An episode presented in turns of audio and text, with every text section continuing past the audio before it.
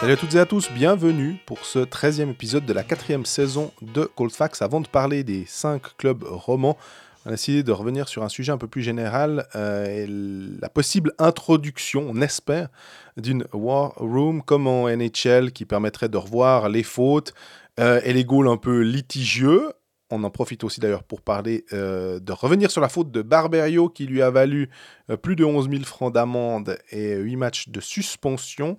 On enchaîne ensuite avec Bienne, euh, qui n'a pas joué, mais qui compte quand même beaucoup de, points d'avance sur la première barre et qui a prolongé Leuve et Yakovenko. Genève ensuite, où on va un petit peu essayer de voir un bilan de, Yann Cadieux après ces quelques matchs à la tête du GSHC.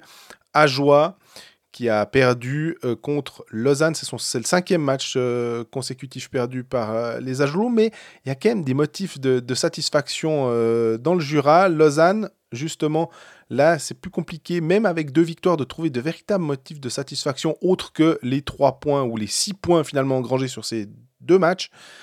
Et puis on termine avec Fribourg, qui est toujours euh, leader et qui a un petit peu plus de mal maintenant à, à faire les trois points, mais qui euh, est finalement quand même toujours au sommet du classement.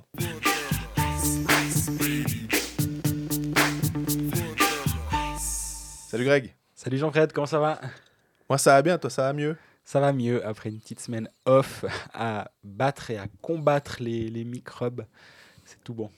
Négatif au Covid, je précise, ce n'était pas ça le problème. On entend ma voix est encore un tout petit peu euh, rocailleuse de temps en temps, mais on est bien. on Tu m'avais dit j'avais plus de voix. Ouais, une horreur. C'est pour ça que t'as fait. Je t'ai envoyé au Pégaliste jeudi soir.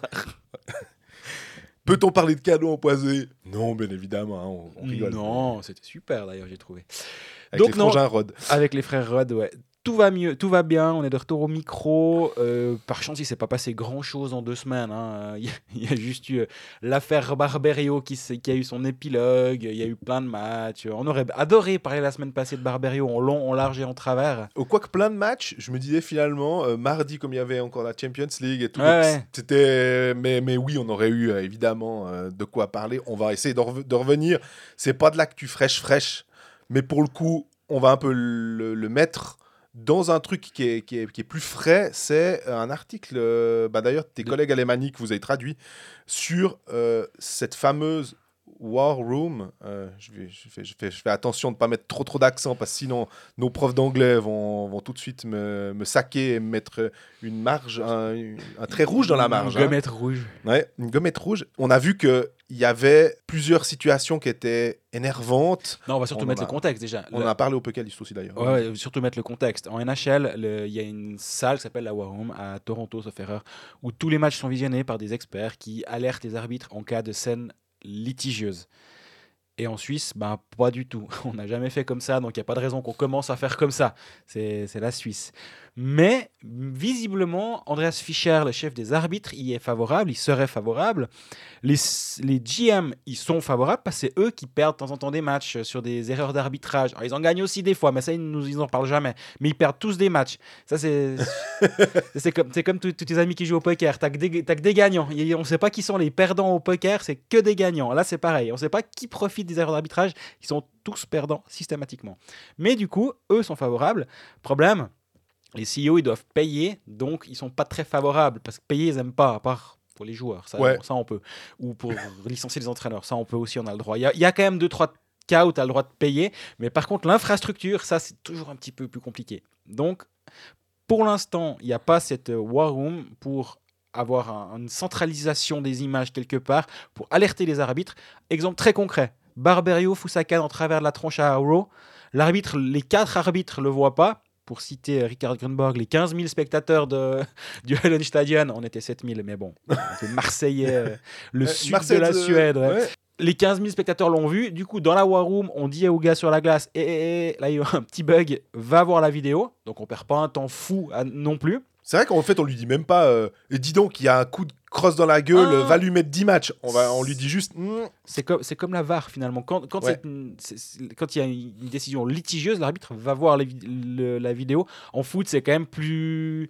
C'est quand même enfin c'est culturel le changement qu'il y a- eu et c'est Ouais. pour ça que des décisions des fois sont checkées à la VAR puis après l'arbitre doit aller lui-même voir avec euh, les images et se faire sa, sa- sa propre opinion Et le temps continue en football, ce qui n'est pas le cas en hockey où finalement ça. tu l'arrêtes. Donc, donc là on euh, perdrait pas un temps fou et avec- gra- enfin, voilà, ça c'est l'idée qui est, qui est en train de germer elle sera testée à la Coupe Spengler si la Coupe Spengler a lieu parce que vu le train qu'on est en train de prendre à mon avis on n'est pas très bien pour la Coupe Spengler mais Ouais, bon. hein, le club euh, tchèque euh, qui serait, bah, comme ils sont sur la liste de- des pays de l'OFSP qui doivent mettre en quarantaine, forcément, bah, ils peuvent pas Ça faire va- 10 jours de quarantaine pour jouer la Spengler.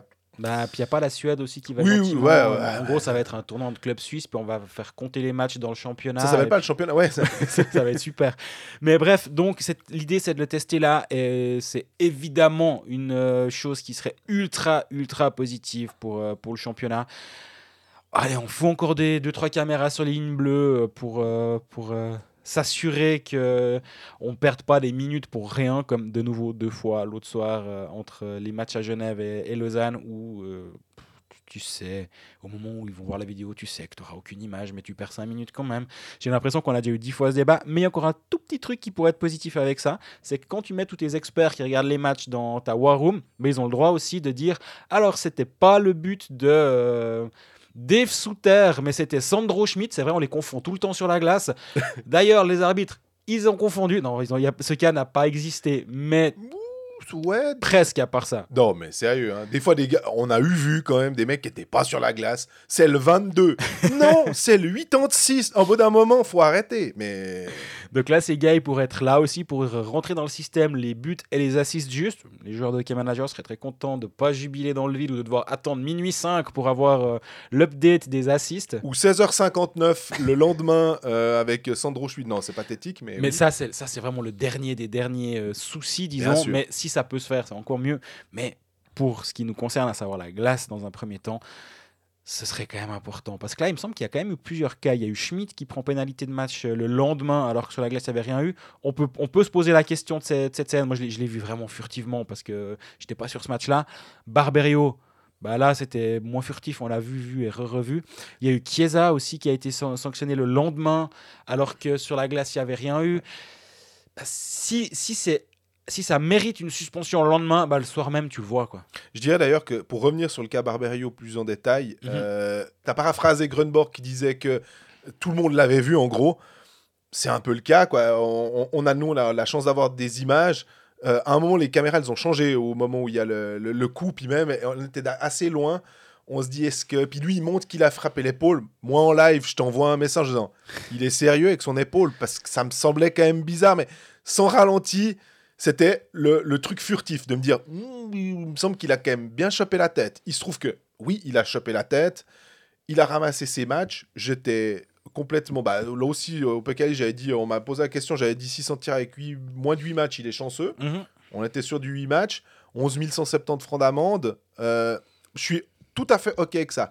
Ce qui m'emmerdait après, c'était euh, le- bah, déjà la réaction de Grunborg, d'une part, et puis euh, par rapport à Herzog, effectivement, mais ça, c'est un peu. Il y a deux problèmes là, tu as complètement raison. C'est c'est le cas, le cas Herzog. J'ai l'impression que bon, le pauvre, il y a un peu euh, tous les misères, tout- toutes les misères Ouais. du monde qui lui tombent sur la tronche quand même, parce que c'est lui qui est devenu le l'exemple, le patient zéro euh, Ouais, en ce mais 6 moment. ou 7 coups à la tête, Mais l'année, moment. mais euh, passée, c'était Cadono. Il y a tout le temps une- le, le- on va dire le, le bouc émissaire du moment. Je dis pas bouc émissaire, mais dans le sens, il- est fautif de beaucoup de choses. Mais j'ai l'impression que c'est chaque saison, il y, a, un nom. Vraiment, Cadono, c'était l'année passée. On en a parlé dix fois ici, mais jamais pour ses buts. En même temps, c'était souvent pour des charges à la tête qu'on parlait de Cadono. Et donc ça, c'est un des vrais problèmes. Et puis effectivement, l'autre problème, c'est Richard Grunborg et ses commentaires. Il s'est excusé par mail auprès de, de John Foust. J'ai pas, j'ai essayé d'avoir accès euh, à, à- à la missive, mais malheureusement, euh, John Foust a- n'était pas, n'était pas joueur. Euh, mais il s'est excusé, il s'est excusé auprès de, du, du Lausanne HC. Mais quand même, est-ce qu'on doit vraiment laisser faire ça? Et je pense qu'il y a eu, il y a eu un, alors, il y a, un- il y a une escalade entre Lausanne et Zurich qui remonte à la saison dernière. Ouais. Mais je préfère peut-être qu'on s'arrête à ce cas-là parce que si on, si on remonte alors sans, sans faire de mauvaises ou, de comparaison complètement foireuse, si on remonte à qui a acheté le premier caillou entre Israël et la Palestine, quoi, et complètement foireuse, j'ai dit, hein, j'ai annoncé. C'est comme quand tu dis toute proportion gardée, d'ailleurs, tu peux tout dire. Ouais. Ah, toute proportion gardée, Tim Travers, c'est un peu Wayne Gretzky. Colfax, spécialiste en géopolitique. Non, mais si on remonte à oui, mais il y a eu la vidéo, oui, mais il y a eu la charge de Marty, oui, mais si, mais la vidéo, tout c'est go. Non, on va- en 2015 Ah, avec. on voilà. va, on va pas s'en sortir. Donc, on va juste rester sur ce qu'il y a d'espèce là. Et Ricard Grunborg, il a dérapé. Le journaliste que je suis a trouvé ça super parce que il y, il y avait quelque chose à raconter. Ah, les on- matchs après match, là, pour le coup, c'était Ah, pas ouais, ça. faut prendre match après match. euh, non, non, euh, congratulations to Lausanne. Non, non, ça on n'a pas eu droit. Il a complètement craqué. Oui, tu parlais pas Cato en l'occurrence, juste pour mettre le contexte, hein, c'était euh, en plein plein homme, on va à, la, dire. hein. à la fin du match. Et euh, il a complètement craqué. Il y a, tout le monde a ramassé. Mais moi, moi j'ai pas de problème avec son discours. J'ai pas de problème avec le, avec le fond de son message en disant Barberio n'a rien à faire sur la glace. Dans les faits, il a rien à faire sur la glace pour les huit prochains. Et si ça se trouve, il reportera plus le maillot du LHC s'il si, il l'envoie euh, ailleurs. Et c'est pas complètement impossible. J'entends ce message-là. Et il a le droit de le dire. Il a le droit d'être énervé. S'il y a son meilleur joueur ou l'un de ses meilleurs joueurs, en même temps, à Zurich, on sait pas qui c'est le meilleur joueur. Il y en a dans les quatre premières lignes euh, le meilleur joueur. Mais il perd un de ses meilleurs joueurs pour un coup à la tête d'un joueur qui est multirécidiviste, qui a déjà craqué contre son équipe la saison passée. Il a tous les droits d'être en colère. Par contre, il n'a pas le droit d'attaquer, un, le physique d'un joueur, parce qu'il est out of shape, il est trop gros, il est ci et ça. Ça va ou quoi? Tu peux dire il est plus assez rapide pour cette ligue et il doit compenser comme il veut, comme il peut et autrement, et c'est un vrai problème. Regardez ce qu'il fait. Le message, il, passe, hein. il n'y a pas de problème. Moi, les balles perdues pour, euh, pour Doué, et Kruger qui n'ont rien demandé, qui passaient par là, ça, ça va pas du tout. Kruger, il n'est pas capable de patiner. Et tu parles d'un vétéran qui a 30, euh, 30 et quelques années, Ouais. qui a plus de 15 ans d'expérience dans la ligue, qui est certes pas un génie du hockey, mais en même temps, c'est pas ce qu'on lui demande, c'est pas, c'est pas sur ça qu'il a fait une carrière. C'est un vétéran qui apporte une présence dans le vestiaire. Puis temps, il fait pas trop de, de fautes qui pourraient justifier un peu. de la même manière que Barberio de dire Ouais, non, mais là, euh, qu'est-ce qu'il fait sur la glace? Rien du tout, il a rien demandé. Il est- Moi, je comprends le rôle de Kruger dans cette équipe, justement, de, de vétérans, de, de présence euh, qui, qui, qui, qui a, qui a une vraie importance dans tous les vestiaires. Et, euh, et lui, il lui dit qu'il sait pas patiner. Enfin, non, ça, c'était vraiment n'importe quoi. Et, et effectivement, je sais que le, le- la Ligue a été alertée à ce sujet en disant Eh, mais tapez voir sur, la, sur, sur les doigts, pas sur la tête, sur les doigts déjà, parce que taper sur la tête de Zurich, je pense qu'ils vont jamais le faire. Mais déjà sur le, sur le bout des doigts, une petite pichenette ou quelque chose. Et euh, oui, ils ont un peu fait quelque chose, mais Zurich s'en est, trop bien sorti sur ça. Ouais. Et moi, je pense que le cas d'espèce va faire en sorte qu'à l'avenir, ça devrait plus se reproduire. Mais j'aurais quand même apprécié qu'il y ait au moins une mise, euh, une mise en garde de la Ligue en disant euh, public. Donc, Ouais, on ne tolère pas ça. À l'avenir, vous vous calmez. Donc, sinon, euh, c'est une. c'est- une, euh, Une on va amende. dire, ouais, une amende, voilà, exactement. Ça ira pour le fond des jeunes ou un truc comme ça, c'est très très bien. T'as dit que là, euh, on laisse passer quand même des choses, puis ça entretient, je trouve. Alors, on est en plein euh, complotisme euh, mondial, on va dire, euh, en, ce moment. Il y, y a une espèce d'odeur comme ça qui, flotte autour à cause de, du Covid. Et là, on a ce côté avec les Alémaniques de se dire qu'ils sont chaque fois mieux. par rapport aux romans, ils ont un avantage. On a tendance, nous, ici, à ce micro, à dire que faut pas sombrer dans ce truc-là. Mais force est de constater quand même, on n'est pas naïf. On sait bien que Peter Tsaner a du poids, que Marc Luthier a du poids, et que Peter que Tsaner, en Barberio a du poids, mais différemment, apparemment. C'est selon Grunborg. que Peter Tsaner a, a du poids et qu'en plus, Gladbrug, ou en tout cas les locaux euh, de la SIHF, euh, le juge unique, ça doit pas être très loin de Zurich, enfin, sans faire du, euh, du- du- comment dire, de, de- vraiment de sombrer là-dedans. Je pense aussi que de temps en temps, le 1-2 match de plus, parce que le poids, pas parce que t'es roman, mais parce que plutôt c'est contre Zurich et que le mec va venir puis dire, euh, voilà, t'as, t'as la des petite taxe. c'est des messages que tu dois faire passer. Et là, la, la Ligue, justement, sachant ça, sachant tout ce contexte, sachant qu'en Suisse romande, ça queen à chaque fois, tu, tu dois pas laisser passer ça. C'est ta chance de dire non, non, mais il y a personne n'est au-dessus des lois. Même Zurich, même Berne, vous n'êtes pas au-dessus des lois. Donc nous, on tape fort, on, vous- ou on tape moyennement fort, mais on tape quand même. On montre que vous pouvez pas faire ce que vous voulez. Ils l'ont pas fait. Acte manqué. Next, je pense qu'on a fait le tour.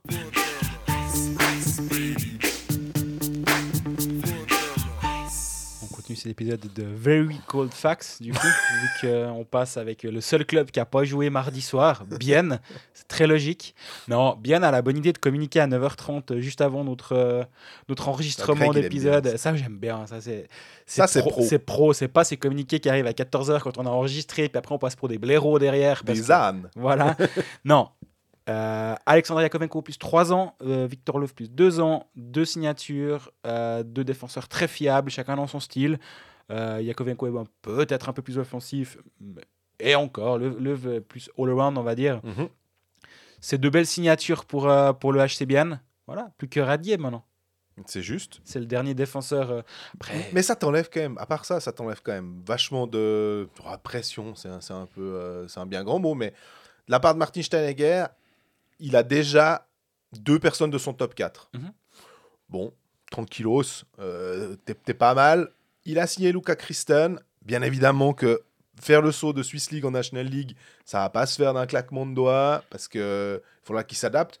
On ne sait pas, hein, peut-être qu'il va nous surprendre, puis que finalement, euh, il sera excellent et qu'on se dira oh, c'est- parfait. Il y a Noah Delémont qui peut monter. Enfin, ils ont plein Kevin de Fay et pièces. Robin Grossman qui sont sous contrat. Stem Flick est jeune aussi, donc il y y a- il y a plein de choses qui, qui peuvent se passer, mais au moins, là, tu as, avec effectivement Grossman encore sous contrat effet, je pense que ton top 4, il y a toujours Forster qui va signer, je pense, des contrats d'une année, et puis Oui, qui- oui. quand il en aura le bol, euh, puis qu'on se dira qu'il est trop lent, puis que ça va pas, ben, il se retirera de lui-même. Mais là, au moins, tu t'assures quelque chose, tu sais qu'en plus, tu... il y aura 5 étrangers l'année prochaine, ça, c'est sûr. 6, c'est, ça correspond à si un 14e club monte. 5, on sait déjà que c'est acté. Donc, là, Bien est, est plutôt bien fourni. Mhm. Il n'y a pas beaucoup d'épines dans le pied, effectivement, comme tu dis, euh, Radgeb. Mais après, ça te permet aussi, peut-être avec un Yakovenko, de te dire bon, bah écoute, Rad- Yannick, tu veux X, nous, on peut aller jusqu'à Y. À toi de savoir ce que tu veux. Et je pense que ça, ça, ça met un peu plus, peut-être, de pression euh, sur Radgeb que sur Martin Steinegger. C'est comme ça que je verrais la, la situation en ayant euh, libéré, en fait, euh, en s'étant libéré de ça, en se disant on sait ce qu'on a Mhm. avec ces deux joueurs. L'œuvre d'ailleurs, euh, vraiment, bah, on en- les deux, on en a parlé des deux joueurs déjà dans des Cold Facts précédents. Euh, Yakovenko qui nous avait surpris, on ne pensait pas qu'il allait être euh, à ce point-là euh, dominant offensivement. il a cas que dans cette 23 ans, hein, mine de rien. Il Ouais, c'est ça qui est bien. Il, il est encore en, en progression, on va dire. En courbe de, sa courbe de progression est encore assez grande. Et puis le finalement, on a l'impression que c'est le défenseur suédois. S'il fallait mettre un, si on était au supermarché, on pourrait se dire, il y a quoi Il y a un défenseur suédois. Je vais prendre, je sais que je vais pas me planter. C'est Juice, Juice, euh, Hanson, euh, Löw, est-ce- Nygren. Nugren. eh, Alors presque Nugren, c'est presque le, le truc où tu pourrais un peu plus te dire, il est trop offensif par rapport à On ça. a mais- oublié Temernes quand même. hein. Et on- Juste pour dire. Donc, en gros, le défenseur suédois, c'est le, le- En fait, tu as envie de dire aux autres clubs, mais pourquoi vous n'avez pas cher- en chercher un? C'est. c'est- Ce qui, ce qui est bien dans ces deux signatures, c'est qu'offensivement, ils ont euh, Tony Rayala qui est sous contrat encore à long terme, mais Salinen euh, a encore, avait signé deux ans, il reste une année de contrat. Mhm. Donc maintenant, ils ont quatre étrangers sous contrat pour la saison prochaine avec les deux défenseurs. Il y a encore, de la, il y a encore justement moyen de, de jouer. Si, si, euh, si Radgeb ne venait à ne, à ne pas signer, tu, si tu signes un étranger là, et puis peut-être que tu engages devant, mais en même temps, devant, ils devront remplacer le départ de, de Hugli. Donc, euh, Ouais. il y, a- il y a encore des options pour Martin Steinegger. Mais euh, moi, j'aime bien ces deux signatures. C'est sûr, Yakovenko, honnêtement, euh, je m'attendais pas à ça. Je suis, je suis vraiment surpris en très très bien par lui. Et bah, c'est un, un bon signal qui est, qui est donné. Et, et comme tu dis assez justement, je, suis sûr, je, je- je me demande où Radgeb va terminer. Et, au bout du compte, est-ce qu'il va pas, va pas prolonger Bienne Ça semble être le truc le plus. euh, le plus logique, simplement par euh, élimination. Euh, Est-ce que Lugano. Mais on a l'impression que ça pourrait être un des trucs qui perdent le fol, donc ils, prennent Radgeb. Est-ce que le, un avec Chris Maxorley, pour autant que ce soit toujours lui à la bande, mais je pars du principe que comme il a trois ans de contrat, ben voilà. Est-ce que Radgeb a envie de jouer avec Chris Maxorley C'est aussi ça qu'il faut se poser. On se pose toujours la question euh, de la part du coach qui aurait envie de tel joueur, mais peut-être que le joueur, quand il joue avec Antti Tormenen, il se dit ben, c'est formidable. On était sur le plateau aussi avec euh, Gaëtan Haas qui nous a bien dit à quel point c'était cool de, jouer sous Antti Tormenen. Et toi qui euh, parles un peu plus souvent que moi avec les joueurs sur les matchs, j'ai l'impression que cet état d'esprit-là, tout ce qu'il y a autour d'Antti Tormenen, si on a tendance à, en faire euh, beaucoup quand on parle de lui et, à chaque fois le, mettre euh, sur une sorte de, de piédestal, c'est aussi parce que c'est ce qu'on nous dit et finalement ce qu'on voit sur la glace, l'espèce de d'envie, de, joie de, des- joueurs biennois, de se dire que même quand ils perdent, même quand ils perdent plusieurs matchs, on remet pas tout en question. Et Dieu sait qu'on en a vraiment beaucoup parlé à ce micro. C'est un truc qui fait que Radgeb sous Tormenen, il- c'est un très bon joueur de hockey. C'est un très bon joueur de hockey de base, mais effectivement, on savait qu'il avait des problèmes défensivement. On a l'impression que sous Tormenen est dans le contexte biennois, il est meilleur que ce qui pourrait être peut-être avec quelqu'un d'autre où on lui donnerait peut-être plus de responsabilités, puis on le laisserait peut-être plus en défense, et puis peut-être qu'il serait moins utile à son équipe. Ouais, complètement d'accord avec toi. Donc Bien va dans, la bonne direction pour sa défense, disons, où ça va pas être un souci. Mais offensivement, à part ça, tu dis Ugly, c'est vrai, j'aimerais bien voir, on parlait de Gillian Colère quand on faisait nos bonnes et mauvaises surprises. Puis j'avais mis Gillian Colère pas parce que euh, je trouvais qu'il était pas bon, hein, mais j'en attendais plus de la part d'un jeune. Ils avaient perdu Nussbaumer parce qu'il ne le faisait pas assez jouer. Là, il serait presque en train de perdre ou de laisser partir finalement Gillian Colère en disant mais écoute, on n'a pas de place pour toi parce que Gillian Colère, pour qu'il soit utile, il faudrait qu'il soit sur un top 6 ou un top 9 élargi, on va dire, un rôle plus offensif. Le mettre en quatrième ligne, finalement, c'est, ça le dessert par rapport à ses qualités de joueur. C'est plus un, un- un joueur, euh, je sais pas si on peut dire que c'est un playmaker, mais c'est un joueur qui a de l'upside offensif. Et de le laisser en quatrième bloc, c'est, c'est un peu dommage. Du coup, euh, toi, t'aimes bien Jérémy Berti aussi. Le Bien a beaucoup de jeunes joueurs qui sont vraiment très bons. On a Lilian Garessus aussi. Mais finalement, bah, ils sont un peu tous dans le même coin. Ils sont en quatrième bloc. Le troisième bloc, pour l'instant, il est pris par Tino Kessler, qui est en train gentiment de devenir pas si mal que ça. Et euh, Il a que 25 ans, Tino Kessler. hein. ou alors il a que 25 ans, il a déjà 25 ans. Là, on parlait, c'est vrai, de gars qui ont plus autour de la vingtaine. Ouais, ouais, ouais. Mais bah voilà, il, fait plus confiance à un Tino Kessler qu'à d'autres. C- ça me choque pas que les joueurs, euh, les, les- jeunes attaquants, bah, ça serait bien pour remplacer un Ugly, te trouver peut-être, euh, admettons, alors Kessler, on le met à la place de Ugly, puis il faut quelqu'un à mettre à la place de Ugly, mais Bien se dit peut-être que, ouais, mais Colère, non, Garessus, non, pas encore. Et il, cherche euh, cette personne-là, ce jeune, à pouvoir mettre en. Jérémy Berti a que 19 ans, il a fait un super début de saison avec Langenthal. Là, c'est un petit peu plus compliqué. Il faut voir, comme je disais avant, il y a encore un étranger hein, qui, Ouais. qui peut être là aussi pour remplacer euh, Michael Hugli un peu plus haut dans l'alignement. T'as ta ligne euh, Brunner, euh, Kunsley Kunti. hein. Voilà, Ku- Kunti, Kunsley qui est déjà complètement re-signé. T'as Rayala Haas qui sont déjà là. Offensivement, ils n'ont pas besoin forcément d'un joueur d'impact euh, dans le top 6. Ils ont, ils ont les, les- les joueurs à disposition à ce niveau-là. Donc, euh, tu as Salinan qui est un, un bon, un, un bon attaquant de complément aussi. Offensivement, ça devient, ça devient quand même assez, euh, assez profond, je trouve, du côté de Bienne. Moi, j'ai une petite idée Vas-y. pour remplacer Ugly. J'irai chercher du côté de Rappersville. Marco Lehmann. Ouais. Qui va là. Berne. Ah, ok, d'accord. Ah bah. C'est pas sorti, mais je pense que si, si on relie les points puis on fout, on fout Marco Lehmann à Berne, c'était sorti qu'il y avait Berne et Lugano dessus. Je, je pense que, à mon avis, il a déjà. S'il est, il, a, il est déjà en train de réfléchir s'il va habiter du côté de Brighton, Rhein ou de Könitz, quoi. D'accord. Ok. Bah alors, euh, c'est raté. Parce que je, me, je me disais, ça peut être un, un coup à la Martin Steinegger aussi. Un coup. On, on s'entend, hein, Non, 30 non. points en National League, euh, c'est pas, euh, c'est pas un truc qu'il a découvert. Donc, euh, Ouais, je voulais dire, le coup à la Martin Schneider, c'était d'aller chercher Marco Lehmann Oui. pour le prendre et lui faire faire 30 points en National League et plus pouvoir leur signer derrière parce qu'il paraît, c'était plutôt ça. Donc non, il va falloir chercher ailleurs, monsieur De Beta, je pense. Mais euh, tout, à- tout- tout ça pour dire que si on reprend simplement le classement, on n'a pas parlé, mais 52 points et 5e pour Bienne. Moi, c'est surtout au-delà de ça. hein, c'est- c'est 10 points d'avance sur Zurich et 15 sur Berne. Finalement, tu es tellement tranquillos que ouais, tu peux te permettre de temps en temps. Bah, on, aime bien dire ici que le point et demi, normalement, te, suffit bien. Donc, euh, une victoire, une défaite, une victoire, une défaite. Là, typiquement, Bien et peut travailler quand même vachement dans la sérénité. Déjà qu'ils travaillent, on a l'impression dans la sérénité, c'est tout, bonus pour eux, je trouve. Ouais, effectivement, là, c'est vrai que Bien peut se permettre de, de voir venir, disons.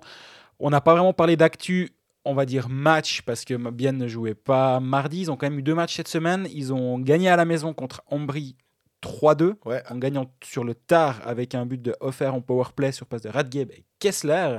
C'était d'ailleurs un des, un des points que Gaëtan rem- mettait en avant lors, de, lors des pécalistes, qu'ils ils mettent un peu l'emphase sur bien terminer leur match actuellement et que ça n'a pas forcément toujours été le cas. À Genève également, pardon, troisième tiers-temps, but de Hugli en power play. Et après, ils perdent derrière en prolongation contre. Ils ont fait un très bon troisième tiers. ils ont fait un très bon troisième tiers, justement. Donc, euh, ça, ça, c'est un- c'est sûrement un des points sur lesquels, à mon avis, euh, Turmanen doit pas mal insister en ce moment. Et euh, ça répond bien dans, dans- dans le vestiaire, visiblement, et plus que dans le vestiaire, sur la glace. Deux matchs ce week-end pour terminer sur Bienne. Un déplacement, t'en parlais avant sur Zurich. Zurich qui est le, le premier des Viennent ensuite, on va dire. Bah là, c'est c'est un peu un, un- un tournant dans cette lutte entre, euh, entre Bienne et Zurich. S'ils arrivent à, à les, à les battre, Autant qu'il y a une lutte, hein, mais il y a quand même, parce qu'il y a trois matchs de moins pour Zurich, on a Ouais. toujours dit, hein, c'est pas livré de trois, mais quand même, si Zurich n'en gagne ne serait-ce que deux sur les trois, ils sont plus qu'à 4 points de bien. Donc oui, il y a clairement surtout une lutte. en ayant joué contre eux. en plus. Et euh, samedi à Zurich et dim- euh, vendredi à Zurich, pardon, et samedi à la maison contre Genève.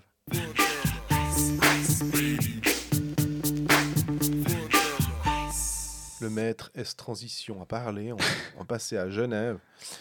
Euh, 11e. Faut arrêter- on va, on va, on va plus pouvoir faire croire que c'est pas scripté cette histoire. hein.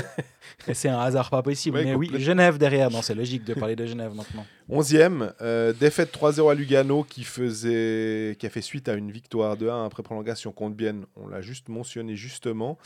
Euh, si on prend simplement l'actu, on sait qu'à Genève, il y a des soucis avec les gardiens.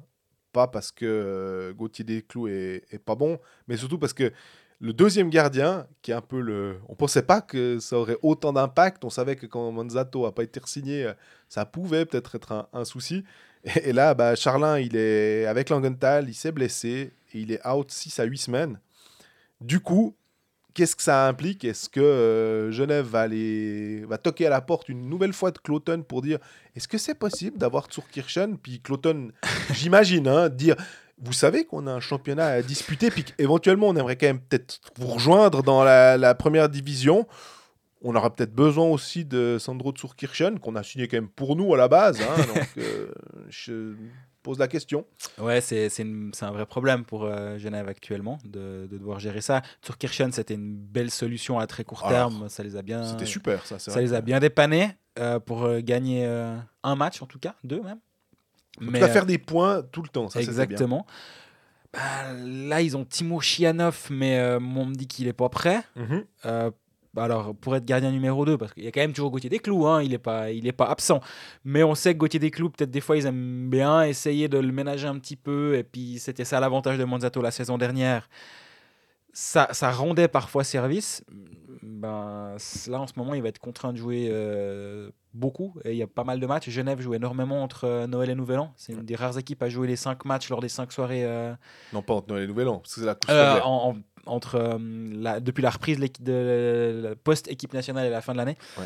Et Genève Le joue- fameux double back-to-back, le Voilà. 19-20, 22-23, où tu as juste le 21 où tu joues pas, et là, Donc là, 4 matchs en 5 jours avec un gardien. Qui a, qui a en plus tendance à être un peu. Ça, hein, ça peut coincer euh, pour, pour tous les gardiens, disons, et en plus pour un gardien qui a un, un passé euh, assez lourd au niveau des blessures, souvent aux mêmes endroits. Et donc, je pense que Genève va devoir trouver une solution parce qu'en l'état, voyant le calendrier arriver, il y a un gros problème. D'ailleurs, j'en ai parlé avec euh, Ajoie, on en, on en reparlera après. Ils ont aussi ce calendrier-là de deux back-to-back avec juste une pause. Et si c'est compliqué pour des clubs qui sont établis en National League depuis longtemps, alors en plus pour un club qui débarque comme ça, et puis qui était des fois un peu juste au niveau du contingent, ouais, ça va être, hardcore pour, euh, pour le coup. Donc, euh, mais sinon, si on reprend Genève, le, le- Yann Cadieux, Qu'est-ce que. Je voulais me permettre juste autre actu quand même, euh, officialisation de la signature de Josh Jarvis pour trois ans supplémentaires. Ça avait été déjà annoncé une fois et euh, ça a été, euh, ça avait été dit une fois dans un live Twitch de, de Genève Servette. Et là, ben c'est confirmé plus trois ans. Bref, c'était l'actu du jour. Ils ont aussi publié leur vidéo ce matin, donc. Mais c'est vrai que pour, nous, ça, ça, pour le coup, ça nous choque pas parce qu'on avait bien pensé que. Enfin, on savait. C'était vu que ça avait été effectivement annoncé euh, sur leur canal que ça allait, il, allait, il allait rester. Mais si on reprend euh, justement Cadieux après euh, 3-4 matchs, euh, ce qui me semble un peu compliqué, c'est le powerplay à Genève. ce, ce match contre Lugano, ils ont eu plusieurs possibilités. Et ils ont eu notamment trois powerplays en deuxième période. Il n'y avait rien. Qui en a, ça, ça a débouché sur rien du tout. C'est quasi 10 minutes de powerplay. Hein. C'est 9 minutes 34 dans ce match contre euh, Lugano. Et tu perds finalement au troisième tiers sur des, des jeux de puissance aussi euh, de Lugano. Du coup, euh, si t'en mets ne serait-ce qu'un, tu mets un peu de pression sur Lugano qui doit, qui doit aller chercher quelque chose.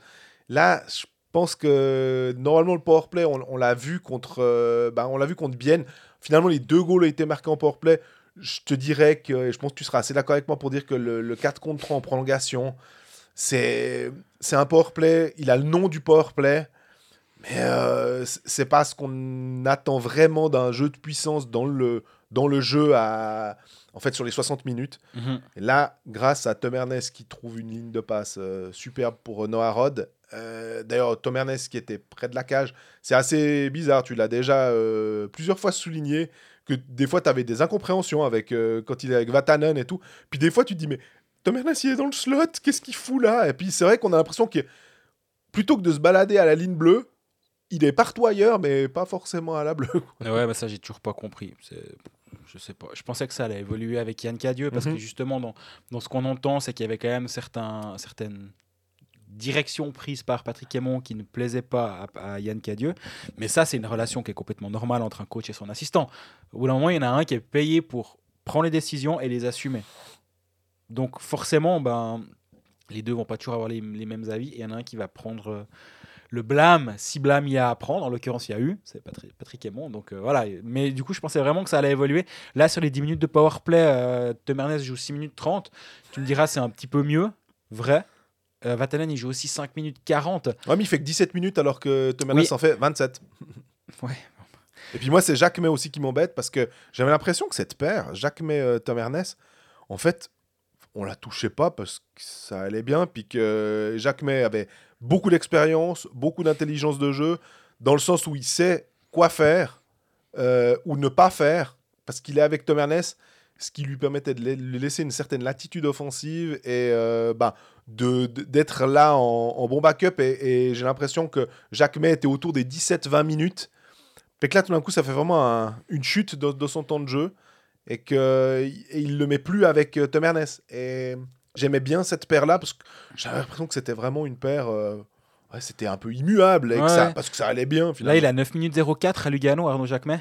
Euh, c'est surprenant, effectivement. Puis là, je pense qu'ils sont aussi un petit peu. Euh, enfin, ils s'attendaient peut-être à un pas en avant plus important de Lecoultre et Carrère cette saison.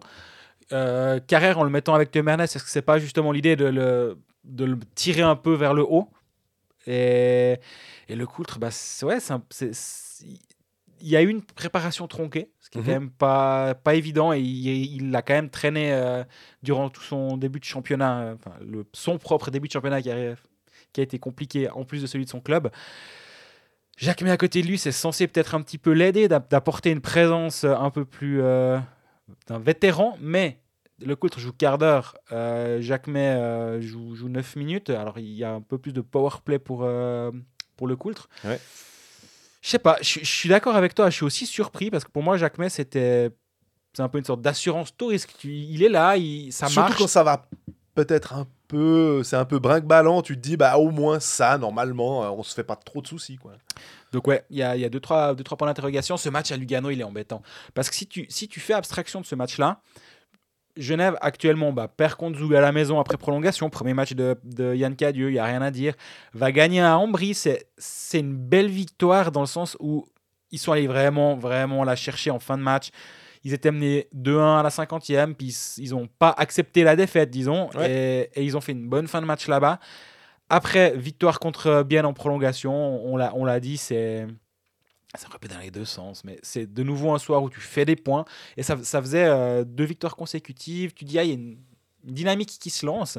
Puis ce match à Lugano, il était vraiment, vraiment pas bon. J'ai regardé un, je l'ai pas mal regardé ce matin avant de, en préparant ce- cet épisode.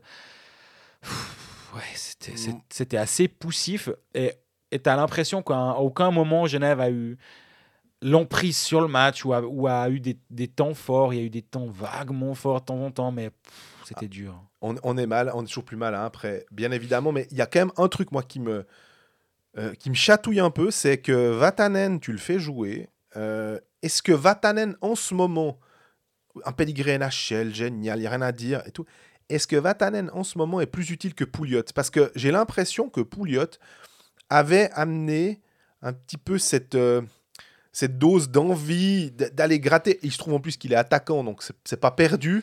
Et que finalement, cette défense genevoise, qui, a- qui est la même que la saison dernière, à peu de choses près, que justement, si tu mets Jacques May avec, euh, avec Tom Ernest, que tu remets un peu les lignes qui marchaient pas si mal que ça l'année passée, hein, d'avoir Pouliot devant, peut-être t'amène un peu plus. Et de, pourquoi jouer avec deux défenseurs étrangers? Je peux comprendre que tu es à Lugano puis que tu te dis on veut pas subir la furia luganaise dès le départ et que on préfère stabiliser un peu le truc. Mais j'ai l'impression que c'est c'est pas faire confiance aux joueurs qui étaient là l'année passée et que finalement euh, c'est pas comme s'ils avaient été on avait identifié que c'était vraiment le gros problème c'était la défense genevoise puis qu'il fallait mettre quelqu'un d'autre je sais pas ce que t'en penses Non, je suis assez d'accord avec toi. Puis bah, là, je- je- j'ai l'impression que cette arrivée de Vatanen, au- autant le nom est ronflant Mhm. et autant euh, je pense qu'il n'a pas grand-chose à se reprocher sur ce qu'il apporte sur la glace, mais, mais autant j'ai pas, pas l'impression, je vois pas un. Est-ce qu'il y avait vraiment un besoin à cet endroit-là?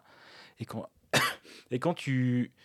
Ouais, quand tu vois que tu avais quand même une défense qui tenait à peu près la route à la base, est-ce qu'il amène vraiment quelque chose? Et, et un Marc-Antoine Pouliot, bah, ils attendent, j'imagine, euh, avec euh, comment dire, une grande impatience son passeport.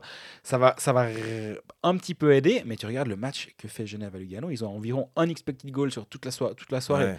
Et, et ils ont rien, rien, rien eu pendant euh, quasi 25 minutes. C'est, vraiment terrible. Et pff, je, je, je sais pas, j'arrive pas à, à comprendre euh, ce, match, ce match de, de Genève. Et pourtant, Winnick était de retour, donc tu peux te dire que Winnick, qui euh, d'ailleurs aussi a- est sorti sur Twitter, je ne sais pas si tu as vu, euh, c'était assez, euh, Oui.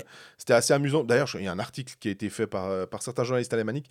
Le, pour remettre le contexte, en fait, euh, Analyze Data a sorti une sorte de projection sur euh, si Connor McDavid jouait euh, dans le championnat de Suisse, ça donnerait euh, 190 points, je crois. Ouais. Et euh, Winnick a dit euh, Ouf, euh, allez pas trop là-dessus, euh, avec tous les accrochés qui sont pas sifflés, euh, il n'arriverait pas à ce total-là.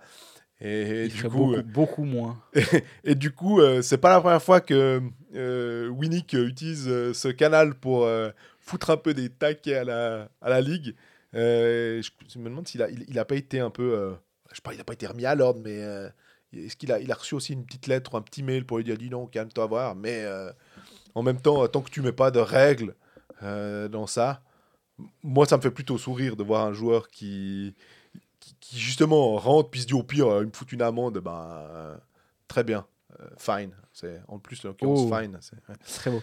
Euh, si on revient au classement, le, parce que cette défaite de Lugano, elle est embêtante à plus d'un titre. Ouais. Justement, déjà, ben, c'était vraiment pas un bon match. Offensivement, c'était une cata. Mais 29 points, couplé à la victoire d'Ambry hier, euh, qui est allé s'imposer à Zug, donc 3 points de plus, il passe de 32 à 35. Lugano est à 33, avec les 3 points, il monte à 36. Genève est à 29 en 27 matchs, donc à 6 points de retard sur Ambry, 7 sur Lugano. Au moment où tu lances une dynamique, c'est quand même un sacré coup d'arrêt. Au moment où il, pouvait vraiment revenir sur cette première barre et se dire Ok, on a fait euh, le, premier pas vers l'avant. Bah là, c'est c'est deux pas vers l'arrière. Et hum, je pense qu'elle va faire un petit peu, elle va faire du mal cette défaite. Puis derrière, t'accueilles Rappersville vendredi, déplacement à Bienne, on l'a dit samedi. Ouais, difficile, hein, difficile pour Yann Cadieux actuellement. Et, je pense qu'il doit se poser bien des questions sur son alignement. Est-ce que tu repars avec ton, ton Temernet, Jacques May derrière, t'arrêtes avec Vatanen et puis tu mets tes, trois attaquants étrangers pour essayer de produire quelque chose? Ouais. Puis on est de nouveau, ils ont essayé de relancer Vuyamo en le mettant sur une ligne offensive. Puis pour l'instant, j'ai l'impression que l'expérience euh, pour euh, Mathieu Vuyamo cette saison-là, pour l'instant, ça va pas. Alors, est-ce qu'à un moment, tu te dis, on essaye encore une fois, puis on, tape sur le clou et on le met en première, en deuxième, en première, en deuxième, on, regarde, on le met dans une, des, conditions idéales Ou est-ce que finalement, on se dit pas, Mathieu, va te faire un- une petite cure de jouvence J'ai eu peur. Oui, J'ai moi aussi. vraiment eu peur. Moi aussi, avec cette pause, ça allait pas du tout. Euh, va te faire une petite cure de jouvence à Sierre, peut-être, parce qu'on sait qu'il y avait un partenariat, et reviens, re- refais un peu de- des points, euh, rejoue offensivement, retrouve un peu cette joie, parce que je pense qu'il doit se poser plein de questions, puis il doit se dire, mais, mais je marque pas, puis ça doit tourner en boucle chez lui aussi.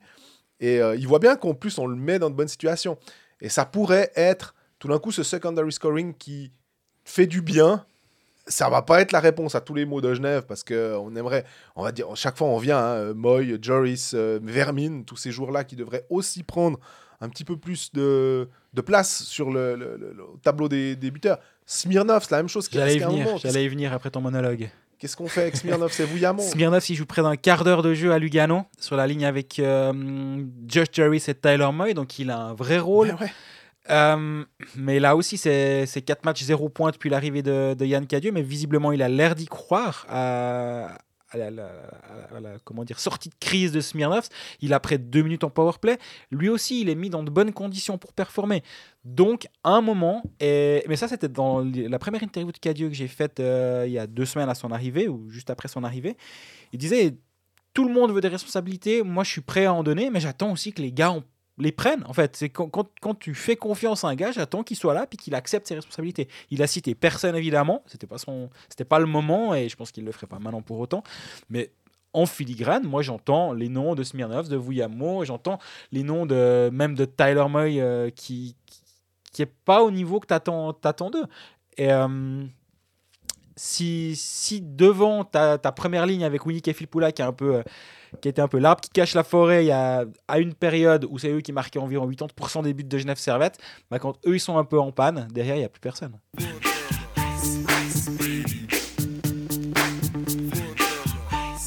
On passe à Ajoie, euh, qui, euh, alors là, accumule les défaites.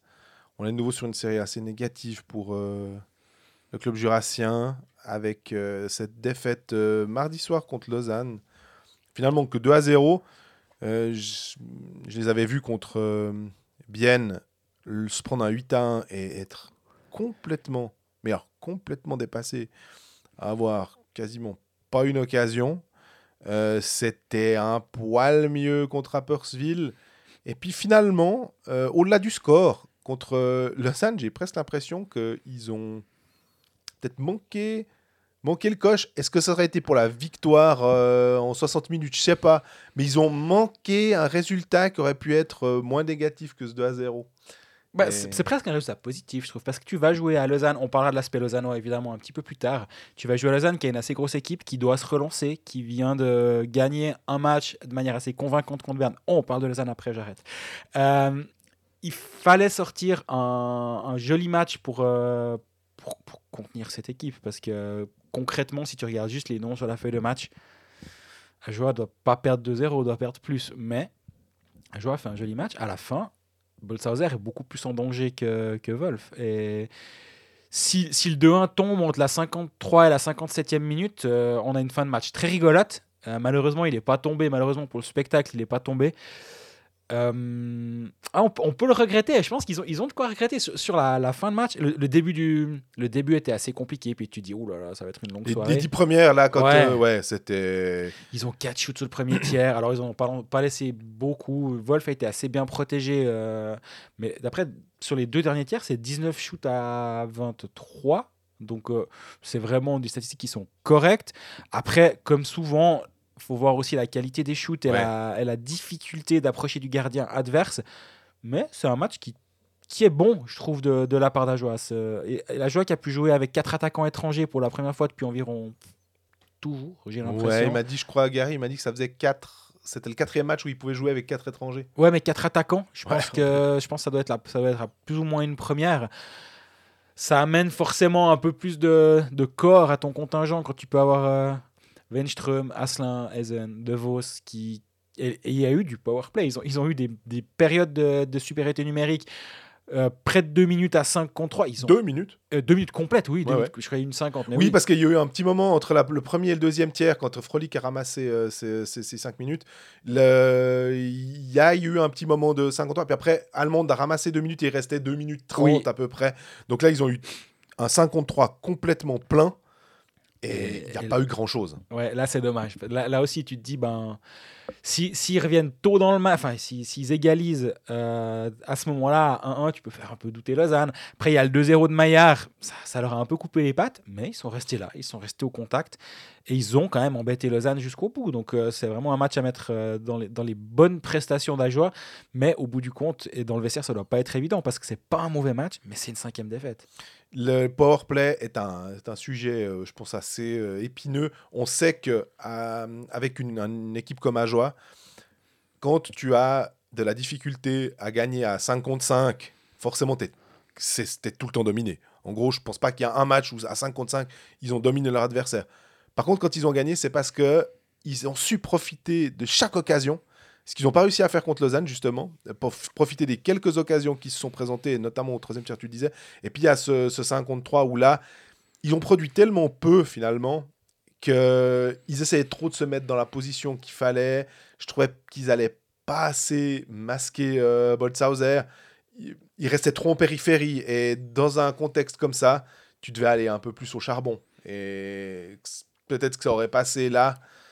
Que ma foi, ben, ils n'ont pas eu ce, cette envie ou ce, ce- C'est aussi une question de moyens. La défense de Lausanne, elle elle est quand même assez solide. C'est une, une des plus solides défenses de la ligue. Donc, euh, c'est pas pas l'endroit euh, où tu vas le plus facilement mettre ton nez.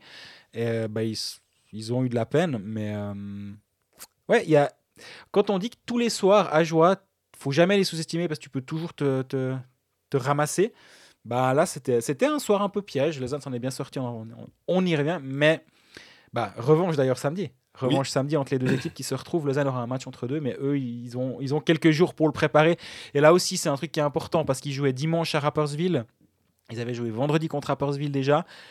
Là, ils ont trois jours de repos avant, avant ce match-là et ça va vraiment leur faire du bien. D'ailleurs, bah, tu parlais de de- d'Ajoie sur le. le- J'ai discuté avec Gary Chian euh, à la fin et je lui ai demandé euh, est-ce que euh, il pense que des clubs, pour l'instant, on a fait une sorte de, bilan que je vais retranscrire aussi en, par écrit. Hum, est-ce qu'il y a des, clubs qui les ont sous-estimés ce qu'il a, Et il m'a dit jamais. Il m'a dit jamais j'ai senti un club qui est venu avec le sentiment que ça allait être facile. Donc, ça, c'est aussi finalement tout à l'heure. Tout à l'honneur du, du. Après, il faudrait peut-être demander aux autres entraîneurs. Ça, c'est le ressenti du coach. euh, euh, mais les autres, est-ce que peut-être un Grunborg dira Ouais, mais quand nous on perd avec Zurich, j'ai senti qu'à un moment, euh, mes gars, ils pensaient trop que ça allait être facile. C'est rien. Mais, et, et j'aurais, j'ai demandé aussi ce qui était le plus difficile, le, qui savait qu'elle allait être difficile et qui, quand même, ils se sont dit Ouais, ça, c'est chaud. L'écart, on savait que ça allait être difficile en National League, mais là, l'écart, il est vraiment grand. C'est sur le physique. Et j'ai posé la question à Vincent Lechen, qui est directeur sportif et assistant de Gary et il m'a dit pareil. Et on était, ils pas, je les ai fait euh, séparément, donc ils ont vraiment dit le physique. C'est qu'à un moment, les gars, ils tiennent sur leurs patins. et ils sont tout le temps là. Et tu disais pour la, la défense euh, lausannoise, mais on peut en prendre d'autres. hein. Mhm. Mais effectivement, les Eldner, euh, les, les, les- les Kruger, qui sait peut-être pas patiner, mais qui est quand Se- même. euh, Selon certains. voilà. Mais qui est quand même finalement assez solide. Et tu, tu vois la différence, c'est que la- les erreurs, de temps en temps, de. Parce que je pense que tu es un peu plus fatigué, parce que tu as ramassé une charge, parce que machin. Voilà, c'était ça. Le, le physiquement, c'est un autre. Et tu t'en as parlé avant. Bah, du coup, Ajoie va jouer 4 matchs en 5 soirs. Et j'ai aussi posé cette question. Et, Et ils ça, savent. c'est- ça, c'est terrible. Ouais. Ils savent que, ben voilà, tu, tu disais euh, pour euh, Guillaume, euh, pour Gauthier Desclous, et finalement c'est la même chose. On pourrait prendre, mais on peut prendre Reto Berra, finalement, comme exemple. On peut prendre Leonardo Giannoni. C'est chaud, quoi, Je veux dire, de jouer quatre matchs en 5 jours, même en NHL, je suis pas sûr que ce soit un. Ça a peut-être dû se passer, honnêtement, euh, mais c'est rare. Peut-être qu'avec le Covid, les matchs replacés et tout, il y a peut-être eu ce genre de truc, mais normalement, même en NBA, les back-to-back, pauses back-to-back, c'est très très rare parce qu'ils savent que pour euh, la santé des joueurs, moi, c- je me fais, ça me fait souci pour euh, l'intégrité physique. D'ailleurs, au passage, Davos a ce back-to-back, pause back-to-back, et eux, ils ont la Spengler derrière. Mhm. Donc, ça va être, euh, ça va être sympa de, de- de voir pour eux comment ils vont, ils vont gérer ça. Et le problème, c'est qu'Ajoa, leur deuxième gardien, euh, c'est. C'est euh, plus Osloon. bah, c'est plus Osloon, c'est Enori Sanan, euh, joueur du coin, comme son nom l'indique, euh, pas 18 ans. Euh, il a fait une, une entrée, sa première en National League cette saison euh, contre Davos. Il joue euh, 7 minutes et quelques. Mais, mais à part ça, bah, il joue sa saison en U20 top. Il joue pas en U20 élite. La saison dernière, il était en U20 top et euh, avec Delémont. Donc, euh, et pas Noah, le club en l'occurrence. Ah, le, le- le- step, il est, il est colossal, mais colossal. Et du coup, c'est difficile de dire euh, on envoie Rissanen devant le filet euh, un de ces quatre matchs en cinq jours. Donc là aussi, si si Ajoa peut essayer de trouver une solution, parce que Tim Wolf, il va si- s'il se fait canarder, euh, c'est Zurich, Davos, Bienne et Genève, les quatre matchs, quelque, quelque chose comme ça. Alors tu me diras, j'aurais pu sortir Ouais. quatre noms à la suite, ça aurait pas été simple, quoi qu'il arrive. Mais en plus, pff, ouais, je, me, dis- je me dis que en plus, il termine contre Davos. Alors, tu, tu, dis, tu parlais de la, Ligue de, de la Spengler, donc euh, eux, ils sont peut-être un petit peu aussi euh, en mode économie. Mais ton quatrième match en cinq jours contre Davos, qui est une équipe qui s'est un tout petit peu patinée et qui, qui peut te prendre de vitesse un peu tout le monde chaque soir, là, les jambes, elles vont être vraiment lourdes, je pense. Le- la possibilité, c'est ils l'ont eu, ils l'ont, ils l'ont fait entrer contre Bienne. C'était euh, Nicolas Eberhardt, euh, mais euh, gardien de Swiss League. Et pour le coup, oui, il a dû faire des élites A à un moment, mais sinon, il a aucune expérience. Il prend, ils l'ont fait rentrer. Il y avait déjà 6 goals. C'était tout à fait logique de la part de, de Gary Sheehan de le sortir comme ça. Il se préservait Tim Ball parce qu'il sait que justement, il y a d'autres matchs qui viennent et il se serait débile de le laisser et qu'il se prenne, lui, les, les 8 ou 9 buts. Donc autant euh, finalement aller mettre le deuxième gardien, c'était c'était bien joué. Mais bah voilà, tu sais que si par hasard, et on touche du bois pour lui, faut pas que Tim Wolf pète, bah sinon, oh, T'as un, t'as un vrai problème, effectivement. Mais euh, c'est un- finalement, c'est un peu la. Comment dire C'est un, c'est un peu ce à quoi on s'attendait quand même, en, un sens de, du côté d'Ajoa, qui est des moments difficiles. Mais voilà, dans les côtés positifs, quatre étrangers sont de retour. Donc tu peux voir quand même euh, offensivement les choses un petit peu d'un meilleur œil. Puis finalement, euh, c'est un bon moyen de préserver ton gardien aussi. C'est d'attaquer de temps en temps et, de l'aider à pas, pas se prendre 45 shoots ça lui permettra aussi de, de- de pouvoir enchaîner les matchs, bah, avoir des, des samedis avec la réception de Lausanne. J'imagine que du côté de, de Porrentruy, c'est c'est une des affiches. Il y a, il y a un, petit, un historique avec Lausanne qui est, qui est assez sympa et je pense que là-bas, la date est en rouge dans le calendrier, en tout cas de tous les spectateurs du, du HCA. Joie. D'ailleurs, spectateur du HCA Joie qui était à la patinoire euh, euh, mardi soir, super. Enfin, effectivement, il y, y avait un gros respect de la part. J'ai trouvé que les Lausannois, des fois, alors, euh, et j'ai l'impression que c'est un peu la même chose pour les, les contentieux entre Bienne, Fribourg, enfin voilà, le- ou même Zurich, quand ils vont venir le 10, il y aura sûrement des huées et tout. donc- Mais là, tout le monde est heureux de voir à joie finalement. Ah ouais. Sans doute parce qu'ils ils- ils viennent pas trop t'embêter. Donc, euh, mais il y a vraiment un côté euh, tellement, tellement sympa de les voir. Et puis euh, le fait qu'ils ils chantent tout le temps, même quand ils perdent. C'est c'est vraiment un truc euh, qui, est, qui est rafraîchissant pour cette, euh, pour cette ligue-là. Et ça faisait plaisir de, de, de voir ça. En fait. Et le parcage visiteur de la Vouloise Arena était assez plein. Il y avait des Mhm. spectateurs d'Ajoie un peu partout.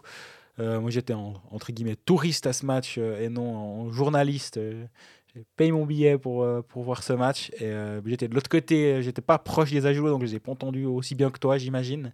J'étais plus proche des supporters lausannois. Donc euh, T'as le- vécu l'expérience. Voilà, non, j'étais assis. L'expérience, c'est debout, je pense. D'accord. Mais euh, je les ai pas aussi bien entendus que toi, disons.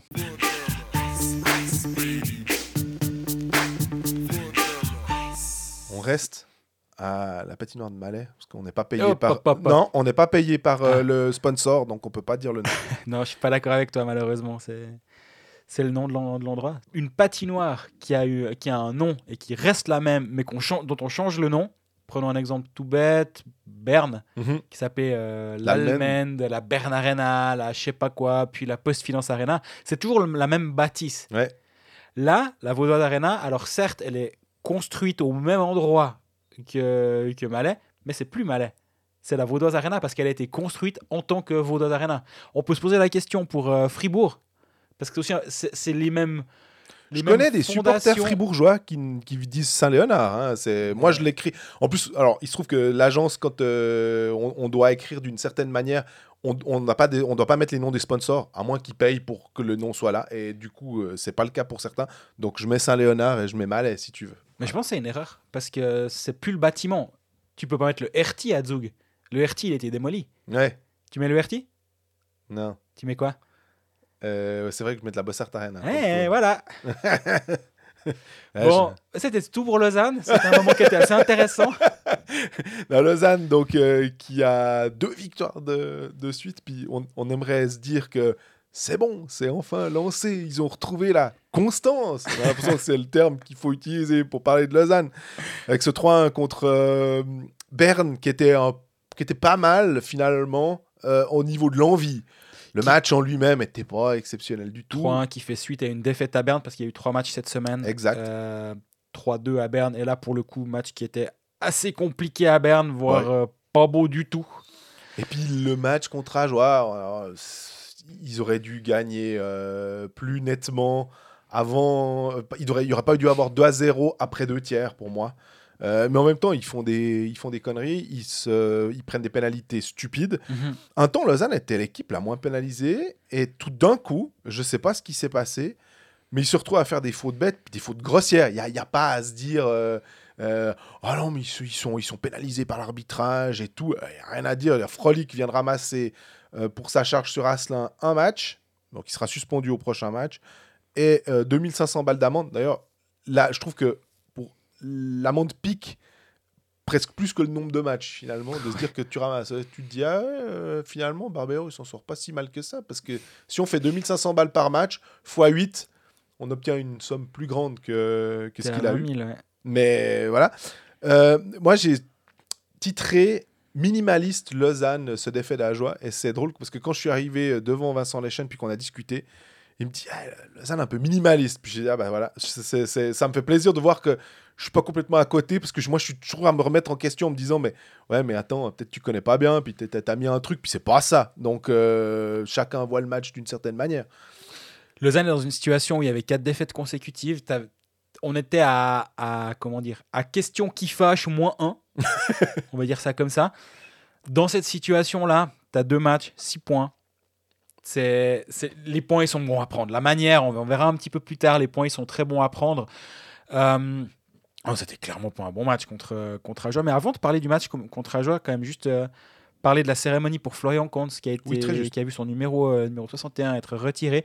Eldner qui a du coup changé de numéro pour prendre le 91 qui devrait pour le coup pas être retiré genre jamais vu que c'était celui de Joël Vermine auparavant et que lui n'a pas marqué l'histoire euh, du Lausanne HC sur la glace en tout cas. Il a, il a marqué l'histoire mais différemment. Mais du coup Florian Kantz a été euh, célébré durant ce match. Moi j'ai un tout petit regret. C'est que c'est un moment exceptionnel ce, le, le retrait d'un maillot. Euh, s- dans certains clubs plus que dans d'autres. Quoique Fribourg, ça fait un moment qu'ils n'ont pas retiré un maillot parce qu'ils se sont rendus compte qu'il fallait quand même en garder une bonne vingtaine pour euh, ceux qui sont. Mais à un moment, c'était un peu chaque semaine, il y avait un trait de maillot. À Lausanne, c'est pas le cas. Et Florian Comte méritait amplement ce- cette distinction-là. Mais quand chaque match est un événement, bah, en fait, quand il y a un événement, c'est un peu comme un match comme un autre, je trouve. Et quand euh, c'est c'est le match des moustaches, c'est le- les enfants, c'est euh, le- la soirée des familles, les grands-parents, euh, le match des oncles, j'en sais rien quoi. Là, là, il y a, il y a un joueur, il y a, y a un, un joueur emblématique du Lausanne HC, puis ouais, c'est- sympa. Tu dis bah c'est bien, ils ont remonté le maillot, c'était un joli moment. Ils...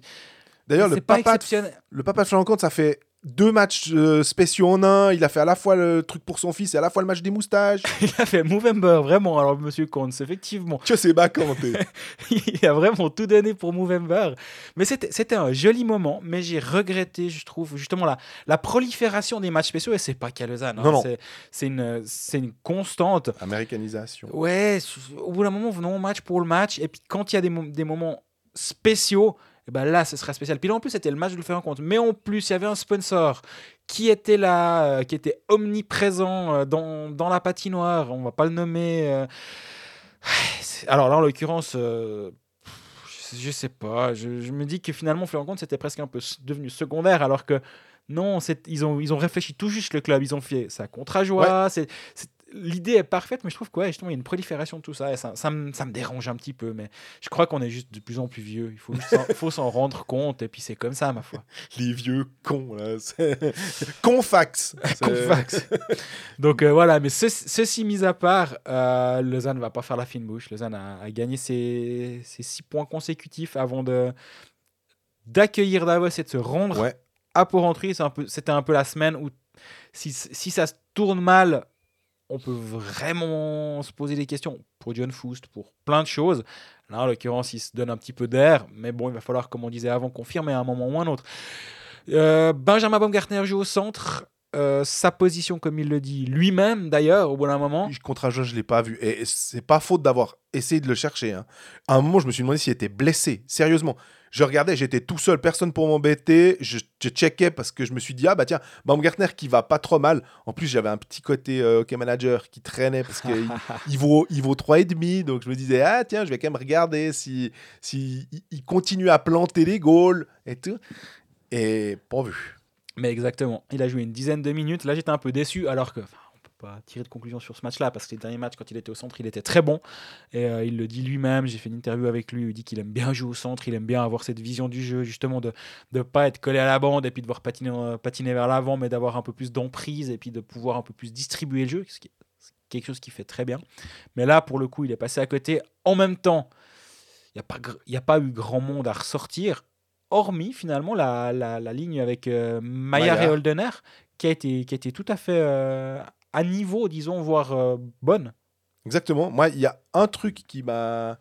J'ai bien aimé, effectivement, Guillaume Maillard qui a profité aussi. Bah là, c'est typiquement euh, un joueur qui profite d'une erreur et, à joie, on donne un peu trop. D'un coup, il se mélange un peu les pinceaux. Et soit c'est une mauvaise relance. On, se rappelle Eigenman, une fois qui trébuche dans la. euh, qui glisse dans la, la- la bande, qui offre le puck à. Je crois que c'était contre Vienne. Finalement, après, bah, l'autre trouve dans le slot quelqu'un. De temps en temps, il, fait une il y a des mauvaises relances des défenseurs. Ça coûte des goals. Là, c'était un peu la même chose. Des défenseurs qui se mélangent le, truc. Ils n'arrivent pas à récupérer le puck. Et Maillard saute sur le puck. Il est tout seul devant Wolf. Et c'est goal. Mais je suis hyper déçu, en fait. Et c'est drôle parce que là aussi, on en a, on en a parlé avec euh, les coachs à la fin d'Ajoie. C'est que quand tu vois le, le roster, ils ont eu la même réaction, c'est que tu as Berchi, Fuchs, Ria. Tu vois ça comme ça, tu fais. c'est solide parce que Berchi, on sait, on sait ce qu'il vaut. Fuchs au centre, on sait que c'est un gars qui est aux portes de l'équipe nationale, en tout cas le cadre élargi des moins de 25, Mhm. ou en tout cas, même s'il a, il a, il a peut-être même euh, maintenant, il a peut-être 25 ans, mais Ria, on sait aussi ce qu'il vaut. Il était de retour après sa, sa thrombose. Puis j'ai trouvé que cette ligne, elle est belle sur le papier. Je suis pas sûr qu'elle soit très complémentaire sur la glace dans le sens où c'est censé aller vite et tout, mais il manque peut-être un peu de poids pour faire du, de la place pour, les, pour deux artistes, on va dire. Euh, et, finalement, il y a eu un moment où elle a fait une très belle action, mais sinon, c'était tout. J'étais excité avant le, match, j'étais déçu au terme du match. Ouais, on peut même aller un petit peu plus loin puis se poser la question autour de Christophe Berchi parce qu'il a le casque euh, de meilleur compteur, donc tu- t'as pas, tu fais pas trop attention. On, aurait pu se poser la question pour Kylian Motet à un moment aussi où il a une période négative, mais tant que c'est tant que t'as le casque euh, sur la tête, tu dis ah bah, ça veut dire que personne n'a encore fait mieux que lui, donc il est toujours là. Mais là, Berchi sur les huit derniers matchs, c'est un point. C'est un but, zéro passe décisive en huit matchs, alors qu'il a quand même un rôle qui est censé être un tout petit peu plus en vue que ça. Et euh, ouais, c'est c'est assez surprenant parce qu'il a fait un vrai bon début de saison. Il, a, il avait euh, 18 matchs, 17 points. 8 matchs, 1 point. Il est, il est un peu dans le dur en ce moment, Christophe Berchi. Euh, il y a eu pas mal de changements de ligne. On sait que le match Ouais. d'avant, il jouait à la, à la place de Ria, c'était Pernou qui était là, le jeune qui, qui, qui faisait son premier match, sauf erreur, en, en National League. Les, les lignes ont sans cesse évolué. Il, a, il est, il est d'un côté, il doit prendre les engagements, des fois pas. Après, il est à l'aile, il a un peu de retour au centre sur certains shifts. Ça bouge beaucoup autour de lui, mais il n'est pas en confort actuellement, Christophe Berchi. Et je, me- demande comment faire pour le, pour, pour le tirer vers l'avant. Est-ce que l'arrivée de Ria, justement, pour, sur sa ligne, pour être une deuxième menace avec Fuchs euh, et donc Berchi et Ria de chaque côté, c'est vrai que sur le papier c'est beau, il faut leur laisser un petit peu de temps. Ria c'était son retour après euh, une longue blessure, une longue, longue pause pour blessure. Thrombose, je sais pas si on peut parler- Moi le mot blessure c'est quand il y a un truc qui est cassé, Ouais. Presque maladie en l'occurrence. ou- Ouais. Bref, il, il était à une longue absence, il est de retour, donc ça c'est déjà la très bonne nouvelle. Laissons-lui un petit peu de temps et peut-être laissons-les ensemble un moment pour justement créer quelque chose et créer des automatismes qui pourraient peut-être rendre Berchi un petit peu meilleur euh, et un peu plus euh, productif, on va dire. Et, et Lausanne, les étrangers, c'est il se passe quoi? C'est moi Il se passe rien. en fait. il se passe pas grand chose. Alors au moins Frelick, on l'a vu un moment là quand il en a balancé un dans la bande, on a dit ah ouais bah, bah, Frelick il est là. Mais il joue. ouais. C'est qui C'est qui C'est catch. Ouais. Euh, j'ai honnêtement, j'ai vraiment pas envie de m'acharner sur lui parce qu'en plus il, a, il est dans une phase où il a, il a 3, points sur les trois derniers matchs. Mais c'est pas un joueur d'impact, je trouve, Non. dans cette ligue. Alors qu'il a tout pour être un joueur d'impact. Il a un physique de déménageur, il, a, il est censé être rapide, mais j'ai toujours pas cette impression-là. Il est, mais, Mais mais il ça, à la rigueur, euh, s'il récupère des pucks et puis tu finalement, t'as- tu peux t'en sortir. Il n'y a, pas- y a, pas- y a pas trop de soucis.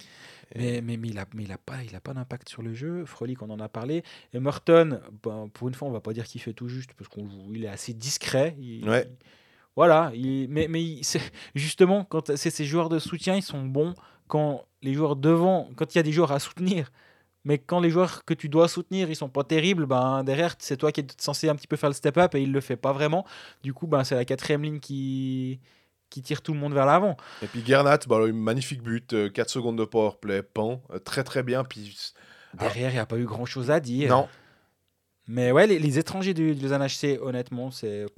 tu sais, je me pose toujours la question et j'ai l'impression que c'est trop facile de de- d'avoir une réponse euh, ferme et précise, de dire ouais, mais alors on prend les quatre étrangers de Langnau qui, qui crèvent euh, l'écran pour aller les mettre à Lausanne. Puis les quatre autres, bah, on les flanque à Langnau. Puis on verra ce qui se passe. Puis j'ai l'impression que euh, théoriquement, sur le papier et tout, euh, c'est très bien. Mais que je suis pas sûr que finalement, euh, dans une équipe euh, avec beaucoup plus de, avec des Suisses nettement meilleurs, en fait, euh, ils aient le même rôle. Peut-être que, en fait, un Sarella, il sait très bien pourquoi il est à Langnau et il s'est, il s'est préparé. Mhm. Il, il sait qu'il aura du temps de jeu. Il sait qu'il aura du Puis qu'à un moment, s'il est un peu moins bon, bah, il aura quand même du temps de jeu. Parce qu'on va toujours lui faire confiance, puis qu'il n'y a pas un autre qui vient lui piquer sa place. Alors tu me diras d'un autre côté, ça veut dire qu'il n'a pas de concurrence, alors que justement, quand il y avait Varon, quand il y avait, euh, quand il y a Barberio, ça fait un peu de concurrence, puis tu sais pas trop et tu les laisses sous tension tes étrangers. Du coup, ça c'est censé les, pousser à performer. Bah, pas forcément le cas. Donc euh, Grenier, on l'avait vu à Lausanne, on l'avait trouvé plutôt pas mal. Pessonen, quand il était à Lausanne, il était plutôt pas mal. À un moment, il fallait changer quelque chose. C'était pas scandaleux de la part de Yann Alston de laisser partir Harry Pessonen. Non. Personne se disait, ah, euh, maintenant tout le monde a l'air de dire, ah, mais pourquoi le Pessonen est parti? Ouais, mais quand il est parti au début, on n'était pas là à trouver que c'était euh, c'était le meilleur move, euh, enfin, que c'était le pire move de l'histoire, quoi. Non, après, c'est toujours une question de, de contexte aussi. Est-ce que si tu mets Yiri Sekatch à Langnau, où il a euh, 1 minute 58 par powerplay sur la glace, il a toutes les. Toute l'attaque passe par lui. Est-ce qu'il serait Vos, meilleur? Ouais. J'en sais rien. J'ai pas la réponse à cette question. Mais c'est une question de contexte. Mais en tout cas, si on, le contexte ne va pas changer pour Lausanne, et ces joueurs ils sont là, ils vont. En tout cas, certains vont rester, Ouais, j'imagine. mais t'as dit Barberio, tu as sous-entendu, en tout cas, Ouais, ouais, ouais, moi, je pense qu'ils sont clairement en train d'essayer de trouver une solution avec Barbario. parce qu'on rappelle, il a encore une année de contrat après celle-là. Exactement. Puis, il- mais alors, on peut dire, on n'aime pas euh, se jeter des fleurs ici, on a plutôt tendance à être assez euh, euh, humble vis-à-vis de ça, et on dit pas qu'on... On était quand même super surpris quand ils ont donné le capitana à Barberio. Et un contrat de 3 ans, un gars qui a jamais mis un patin dans la ligue. On est surpris que Sekatch ait eu droit à un contrat de 3 ans, on est surpris que Frolic ait eu un contrat de 2 ans, plutôt que de se dire, vous voulez pas lui donner... euh, Varon, un an, bah, on voit que finalement on a pu s'en séparer. Vous ne voulez pas faire la même chose avec ces joueurs-là? Gernat, 3 ans. Moi, je comprends pas ces longs contrats des joueurs. Alors, Garnat, tu me diras, il était venu une fois faire quelques matchs. Il a pas brûlé la ligue quand il était venu. Ouais, moi, moi, la politique au niveau de, de ce, la politique étrangère du NHC, on va dire, C'est de la géopolitique aujourd'hui. encore. Euh, je, je- je suis vraiment dubitatif. Et, mais voilà, le, le temps d'adaptation, pour moi, il est passé. Maintenant, tu attends que ces joueurs-là prennent des rôles en vue. Euh, surtout, je parle de, de Sekac et, Fre- et, et, justement et Gernat et pas Ouais. Frolic. Frolic, il a une grosse dizaine de matchs. Laissons-lui encore un petit peu de temps. Il y a, tout est un peu nouveau. Et il a 8 points quand même, hein, Frolic. Ouais, ouais. Il n'est pas catastrophique euh, du tout. Il a, il- moi, des moi- goals dans la cage vide ou des trucs comme ça. Ouais, il l'aimait, il aimait les boules. Il- Ça, ça veut quand même dire quand tu mets le goal dans la cage vide vite que tu étais, dans la- que étais sur la glace à un moment où ton équipe... Jurisprudence Stolberg, c'est ça Non, rien à voir. Ton coach, à ce moment-là, ça veut dire à la 59e minute, à la 60e minute, il te met sur la glace. Il dit Toi, je te fais confiance pour être à 4 contre 6, 5 contre 6, peu importe. Parce que je sais que défensivement, tu vas m'apporter quelque chose. Le, le, le but dans la cage vide, c'est presque le, le produit dérivé de ça. C'est. C'est plutôt, t'as juste, t'as mérité ce but-là parce qu'on t'a fait confiance dans un moment chaud du match. Et ça, moi, j'enlèverai jamais un, but dans la cage vide à un joueur. Ça veut dire quand même qu'il a, il a mérité ce but dans la cage vide. Mais moi, je trouve qu'il y a quand même un truc, c'est que c'est frustrant. Si j'avais un terme à utiliser pour Lausanne en ce moment, c'est que c'est frustrant. Même des victoires comme ça, on a de la peine à, à discerner quelque chose. Le, est-ce que- le fond de jeu, le, le, le, le- système qui est mis en place. J'ai, l'impression que j'arrive pas à, identifier. Ça, m'énerve un peu de me dire, euh, euh, quitte à ce que ce soit dire, non mais ils sont nuls, ça va pas, c'est comme ça qu'il faudrait jouer de manière très péremptoire, qui nous correspond pas forcément, mais au moins de voir quelque chose. Et là, c'est un peu une sorte de flou artistique. J'arrive pas à définir quelque chose. Je vais faire un tout petit mea culpa. J'ai dit Maillard et Holdener tout à l'heure. Je voulais dire Maillard et Jäger au passage. Euh, Mais Holdener était aussi. Oui, il a un point, mais il a pas joué. Il a joué 3 Ouais. minutes. Mais euh, cette quatrième ligne était, était correcte. Et euh, juste un petit mea culpa.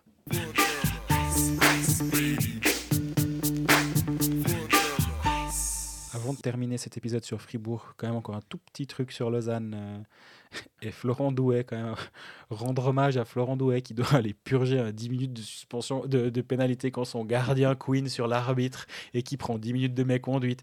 Ça c'est quand même salaud parce que le pauvre il a rien demandé. C'est Amstram, c'est- et t'es là, mais donc je, je rate un, un demi-tiers à cause de mon gardien qui a gueulé. Et euh, je dois aller 10 minutes sur le banc. Vous êtes sérieux, les gars? Il est allé. Et euh, moi, je comprends pas qu'on la fasse purger par un gars, ce- cette pénalité-là, en fait. Et je, je, comprends pas ce. Tu aurais plutôt donné à Holdener, un truc comme Non, ça. peu importe à qui, mais quand un gardien prend 10 minutes de, de pénalité de méconduite, je sais pas, d'en- d'envoyer un, pau- un pauvre joueur euh, prendre ses 10 minutes et puis euh, s'isoler en face, euh, ouais, je sais pas, je, je comprends pas, je comprends pas, c'est logique, enfin, c'est- la, la- la règle que quelqu'un doit aller purger les pénalités des gardiens, on est bien d'accord, on peut pas l'envoyer lui sur le banc, quoique ce serait marrant, mais euh, pauvre doué quand même. Bref, Fribourg-Gotteron, euh, trois matchs cette semaine, une, deux victoires en pré-prolongation et une défaite au tir au but, c'était Lugano, Zurich, Zurich. Exactement. Et il a. On va dire que c'est un petit peu plus compliqué dans le sens où c'est pas des victoires après 60, mais en même temps, tu peux te dire que contre euh, Zurich, t'es mené 3-2, t'as Brodin qui va aller te chercher la prolongation, euh, et après bah, tu gagnes au tir au but, et puis contre euh, Lugano, bah, Lugano revient, et toi tu vas quand même chercher la victoire en, en, prolongation. Ouais, c'est ils trouvent des moyens de gagner quand même. Mine de rien, c'est peut-être moins euh, flamboyant, c'est pas forcément le terme, mais ils doivent un peu plus aller gratter pour aller chercher quelque chose, mais ils sont toujours. La pièce retombe souvent du bon côté en fait pour Fribourg. Ouais, ils avaient chercher- 5, victoires de suite avant cette euh, défaite à Zurich. Euh, jouer Zurich en back-to-back, c'est quand même pas un cadeau parce que physiquement, euh, c'était difficile lundi dans le match auquel j'ai assisté. J'ai pas Mhm. vu au match pour des raisons évidentes vu que j'étais au match à, à Lausanne mardi soir. Mais physiquement, back-to-back Zurich avec quatre lignes qui sont qui ont de l'impact avec des joueurs qui sont rapides, avec André Ghetto, il faut se le coltiner toute la soirée. Et surtout, Fribourg n'est pas l'équipe qui peut se permettre de se dire nous on a le on a le contingent suffisant pour, euh, pour pouvoir euh, assumer des, beaucoup de matchs. Et euh, d'ailleurs, bah, c'est un des gros challenges de Christian Dubé actuellement, c'est de, de gérer les temps de jeu, parce qu'il y a eu une semaine dernière qui était assez mouvementée avec un déplacement à Munich, puis directement prendre la route pour Lugano. euh, back-to-back contre Zurich lundi, mardi. Maintenant, ils rejouent un back-to-back vendredi, samedi. Je pense que c'est pas une excuse parce que leur contingent il, est, il a été dessiné comme ça. On peut pas dire. euh, il- Alors oui, il manque euh, Sprunger et Bikoff. Bikoff est de retour, ça Ouais. va quand même un petit peu leur faire un petit peu de bien. Mais deux blessés, ça va quoi. Tu peux, tout- toutes les équipes peuvent Bien encaisser. peut- Exactement. Donc c'est c'est pas une excuse. Le contingent est construit comme ça. Il y a peu de profondeur. Bah, dans des moments comme ça où les matchs s'enchaînent avec euh, avec beaucoup de back-to-back en peu de temps ou avec justement un voyage et un deux de petits blessés par-ci par-là, c'est difficile. Et là, je pense vraiment que les organismes ils commencent à être un peu fatigués, mais ils tiennent leur, euh, leur première place. Et je pense que tant qu'ils seront à, la lutte pour la première place, tu vas un peu euh, au mental, disons. Il y, a- ce sucre de dire ah attention, si on gagne ce match-là, c'est un peu la carotte quoi. Fribourg, bah ouais, 5 victoires consécutives avant cette défaite contre, euh, contre Zurich. Donc ils, ils tiennent le rythme. Brodin marque des buts, des buts importants. Ouais. Euh, ça n'a pas toujours été le cas cette saison. Et euh, son, son rush où il a démonté Weber à la, à la régulière épaule contre épaule pour aller égaliser derrière face à Weber, l'autre en l'occurrence Ludo. euh, bah c'était, un beau but quoi. Et, et c'est là que tu vois que ce joueur il, est- il est intéressant. Il, il, a, il peut amener quelque chose à une équipe et il pourrait être intéressant dans une ligue avec 5 voire 6 étrangers. Un Daniel Brodin il est intéressant. Le, ce que j'aime bien euh, à, à Fribourg, c'est aussi Dernay. Je trouve que, mine de rien, il a tout d'un coup cette, cette passe qui fait, euh, qui fait la différence. Euh, Il y a des buts, il part derrière la cage, puis il remet le, le, le- le puck. Enfin, ça surprend. Il est peut-être pas constant comme ça. Il a aussi un certain âge, hein, mais je trouve que ça ça, ça aide bien le, le club en ce moment avec Motek qui des fois retrouve aussi un peu de, le, chemin du but.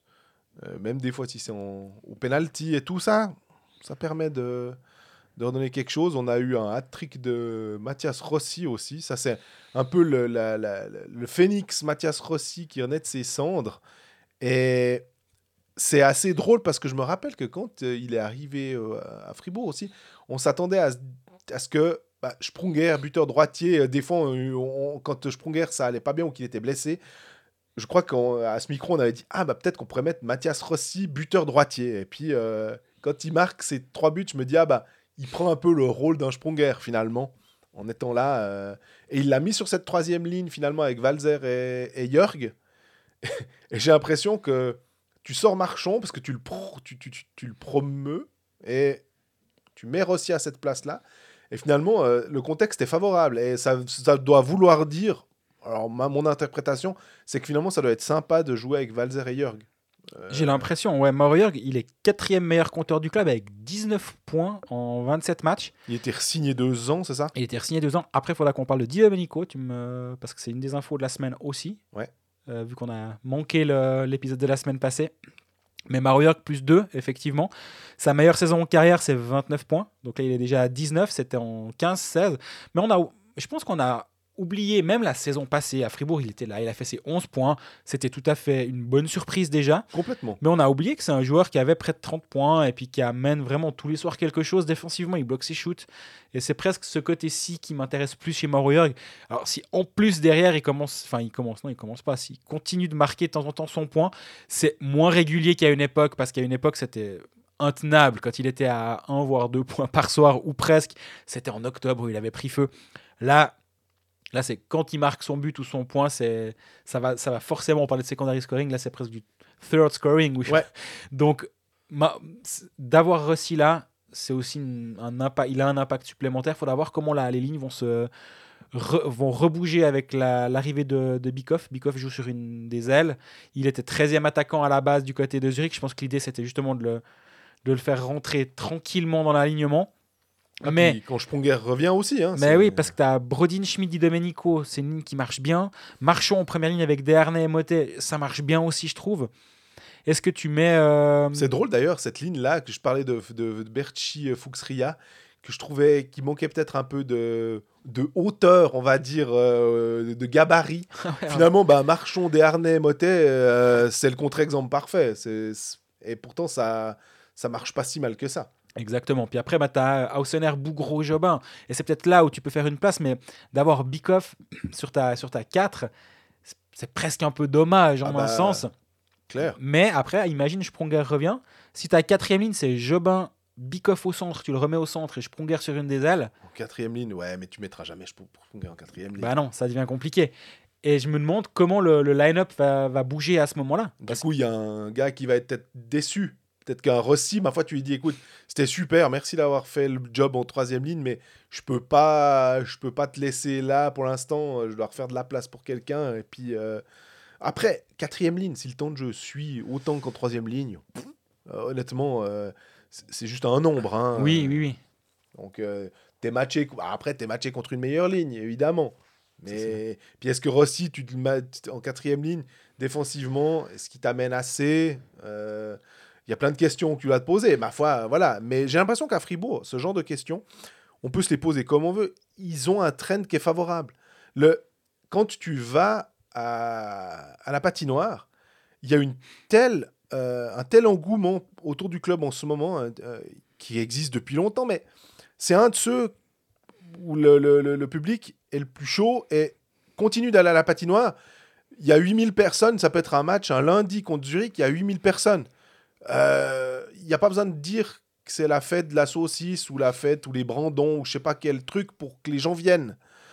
Tandis que... Bon, les résultats, ils aident. hein. Mais les Je résultats pense aident. que dans n'importe quelle patinoire, si t'es leader, t'as as plus de monde. Mais mine de rien, le, vraiment, cette nouvelle patinoire, ils, a, ils, ils a été frustrés de ne pas pouvoir l'inaugurer. Et, du coup, ils ont vraiment repris place dans ces lieux. Et, je pense que de jouer à Fribourg en, en même temps, il y a vraiment l'ambiance, le truc fait que c'est plus compliqué et ça pousse le club finalement. Il y a, il y a vraiment un effet hyper positif qui a peut-être moins en ce moment dans les autres patinoires. Mhm. Euh, peut-être qu'il y a Ambry, je sais pas, mais sinon, je trouve que nul. Ah, joie aussi, mais ça les aide des fois un peu moins. Tandis qu'à Fribourg, j'ai l'impression que ça, ça, ça joue vraiment le rôle du euh, septième homme. Je sais pas. Ouais, je suis assez d'accord. mais un, un- un public qui a décidé de quitter Crisi Domenico, du coup, pour, Mhm. euh, pour Berne, il a signé un contrat de deux ans à partir de la saison 2022-2023. Euh, va falloir le remplacer quand même. Ouais. C'est le meilleur compteur du club. Il a 29 points en 27 matchs. C'est un, un leader par l'exemple sur la glace. C'est un, un hargneux sur la glace. Pour le pire et pour le meilleur. À Fribourg, c'était pour le meilleur. Euh, tout- très souvent. Très, très, très souvent. Dernier épisode qui remonte à il y a deux semaines, du coup. J'avais parlé du euh, good Dido, euh, bad Dido. Là, contre Munich, c'était vraiment le very bad Dido. Où il servait à rien, il voulait se battre avec tout le monde. Franchement, j'avais dit, je crois, on, en aurait, dit un ivrogne à la fin, de soirée. Quoi.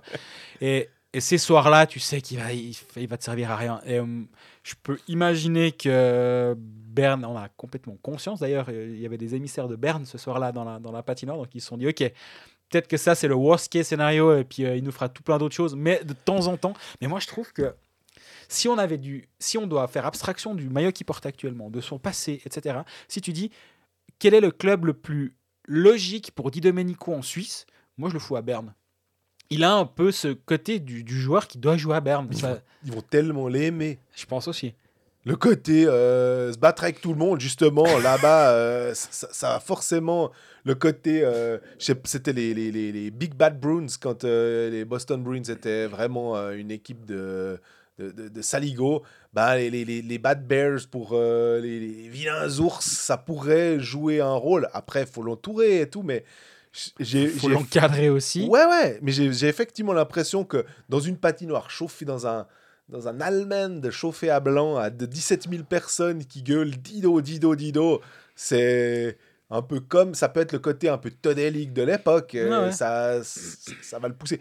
Il va pas rajeunir, c'est clair, mais j'ai l'impression que il prend soin de son corps aussi et que c'est pas un risque. euh, tu, tu sais ce que tu as finalement, exactement. euh, Bah, on parlait avant du côté de Lausanne de ces joueurs qui sont jamais venus en Suisse et puis tu le, c'est un- que tu prends finalement un risque de- d'engager. Il est plus ou moins limité les risques quand c'est des joueurs qui sont déjà en Europe. Typiquement, à C4, il était en KHL. Il n'y a, a pas. Oui, les patineurs, c'est un poil plus petit, mais c'est quand même un, un Européen qui jouait en Europe. Donc, le rythme est censé être un peu limité par rapport à un gars qui vient de AHL slash NHL, qui doit s'habituer à tout, à un style de vie, à des patinoires, etc. Là, bah, si ça se trouve, il déménagera peut-être même pas et puis il continuera de vivre au même endroit où, je pense qu'il a un appartement du club. À mon avis, il lui laisse pas l'appartement à Dido l'année prochaine. Non, il risque quand même de bouger, mais ça va, il traverse la Sarine, donc euh, ça devrait aller niveau adaptation, surtout qu'il était à Langnau avant. Mhm. Enfin, lui, il a un rayon d'action, c'est 50 km. Ce centre de la non. Bien après, puis c'est fini, il aura fait le tour. non, euh, donc ouais, pour Fribourg, ben, ça va forcément faire un, trou. Ils avaient un budget. Berne a, pas fait de la surenchère. Berne a, accepté l'enchère. Ils ont, pas, c'était pas Berne a fait la meilleure offre, non, c'est il y avait un prix euh, Berne l'a payé, Fribourg a refusé de le payer. Ben quand, de toute façon, à un moment, on pouvait pas s'imaginer du côté de Fribourg engager Christophe Berchi et signer tout le monde. C'était une évidence que quelqu'un allait devoir payer les pots cassés. Visiblement, c'était pas Valzer. Est-ce qu'il a, en, en, acceptant un long contrat, il a peut-être pas pris plus d'argent, mais il a fallu un peu négocier. Jörg a signé. Si tu signes tout le monde et en plus tu signes, tu Berchi, ça veut dire qu'à un moment il y a eu un problème dans, dans, tes, dans tes, comptes. Bah, Di Domenico était devenu hors budget. Berchi est arrivé. Est-ce que l'étranger qui va remplacer Berchi bah, euh, sera, qui va remplacer Di Domenico, je m'en sors plus là. Euh, est-ce est qu'il sera moins cher? Oui, il sera forcément moins cher. Maintenant, ben, il faut faire confiance au, scouting de, de Gert et, et, Christian Dubé. je mets en avant Gert parce qu'on l'oublie un peu, je trouve. Et, euh, bah, il était au match contre Florian Kohn. Ça m'a fait vraiment plaisir de voir que c'est lui qui a, sou... avec le papa de Florian Kohn, qui ont. Non, c'était avec Thierry Comte, pardon. Avec Thierry Comte, le chef, mat. Ils ont soulevé le maillot. Euh, et ça, bah, Florian Kohn, ça a dû choisir les deux personnes qu'il voulait. Et ça m'a fait vraiment très plaisir de voir qu'il y avait Gert et ça met en avant tout ce que je pense de positif de Gerd qui est quelqu'un que j'adore euh, chaque fois croiser, enfin qui est toujours un, humainement une personne euh, magnifique. Et Remarquable, euh, effectivement. Et ça, ça, met en lumière aussi le rôle qu'il a eu à Lausanne. Exactement. Parce qu'on a un peu tendance à l'oublier, mais Lausanne est monté avec Gerd à la bande. Gerd n'a pas, n'a pas été gardé. il a été remplacé durant l'intersaison pour la première saison Liga. Ils avaient, ils avaient estimé qu'il n'était pas assez bon pour, euh, pour ce rôle-là ou pas s'expérimenter ou que sais-je. Ouais, ou ils avaient envie de tourner avec Heller s'ils savaient qu'ils avaient quelqu'un qui allait peut-être euh, jouer des C'est un choix qui s'est défendu, qui n'était pas faux par rapport au résultat à la suite de, de mhm. ce changement, mais ça, moi, je pense que Gerd aurait, aurait, mérité de vivre cette première saison à Lausanne. Et le fait qu'il soit mis en avant là par Florian Comte, je trouve ça assez beau. Et tu parles avec tous les joueurs de l'époque qui, qui, te disent à quel point il a repris une équipe en courte saison et une équipe qui allait pas qui, était bardé de talent, ça. qui avait un gardien de NHL, qui avait tout pour bien faire et qui faisait pas bien. Et il est arrivé et il a réussi à fédérer ça. Et quand il a annoncé sa démission à Fribourg après 7, 8, 9 matchs euh, en début de saison, en disant que la pression, ça, ça lui allait pas, ça avait beaucoup ricané. Et là aussi, c'est un truc qui, qui m'avait un peu marqué parce qu'à cette époque-là, j'avais fait un commentaire dans le matin en disant bah, c'est le choix d'un homme, c'est un homme qui a vécu des choses dans sa vie privée et qui a osé dire Là, c'est trop de pression pour moi. Je, n'arrive pas à assumer cette pression-là. Je fais un pas de côté. Il n'avait pas été viré. Et ça, je, le sais qu'il n'avait pas été viré. Il a dit non, mais c'est trop pour moi je, je, vais prendre un rôle dans l'organisation et il y est toujours. C'est pas qu'il avait été mis dans un placard, non, non, il est de, sa place dans le mouvement junior. Maintenant, il est devenu euh, entraîneur, euh, enfin, il est devenu assistant de, Christian Dubé, assistant directeur sportif de Dubé. Il fait son scouting, c'est lui qui gère euh, les, relations avec les agents. Il fait beaucoup, de travail que Dubé ne peut pas faire. Mhm. On disait assez souvent qu'il y avait pas le temps pour un seul homme de faire les deux, d'avoir les deux casquettes. Ben non, c'est Garde qui fait ça. Et bah, du coup, ça ça prouve qu'au moment où il avait annoncé que ben voilà, c'était juste une question de, de temps, de vie privée et qu'il n'était pas capable d'assumer cette charge euh, émotionnelle et ces charges de travail, ben que c'était juste pas du flanc et que des fois il faut aussi qu'on croit les gens. Et je le dis ça aussi pas, pas aussi pour nous. Hein. Bien sûr. Nous on a aussi un peu tendance à faire un peu ouais ouais quand on nous dit quelque chose, mais des fois c'est en fait juste on nous dit on nous dit des fois la vérité. Je parle souvent des Pinocchio du milieu pour rigoler. Mais des fois, les Pinocchio, ils disent juste et, ils, nous disent comment, ce qui se passe vraiment. Puis des fois, il faut essayer de les croire. Et c'est, un, rappel, un friendly reminder pour nous.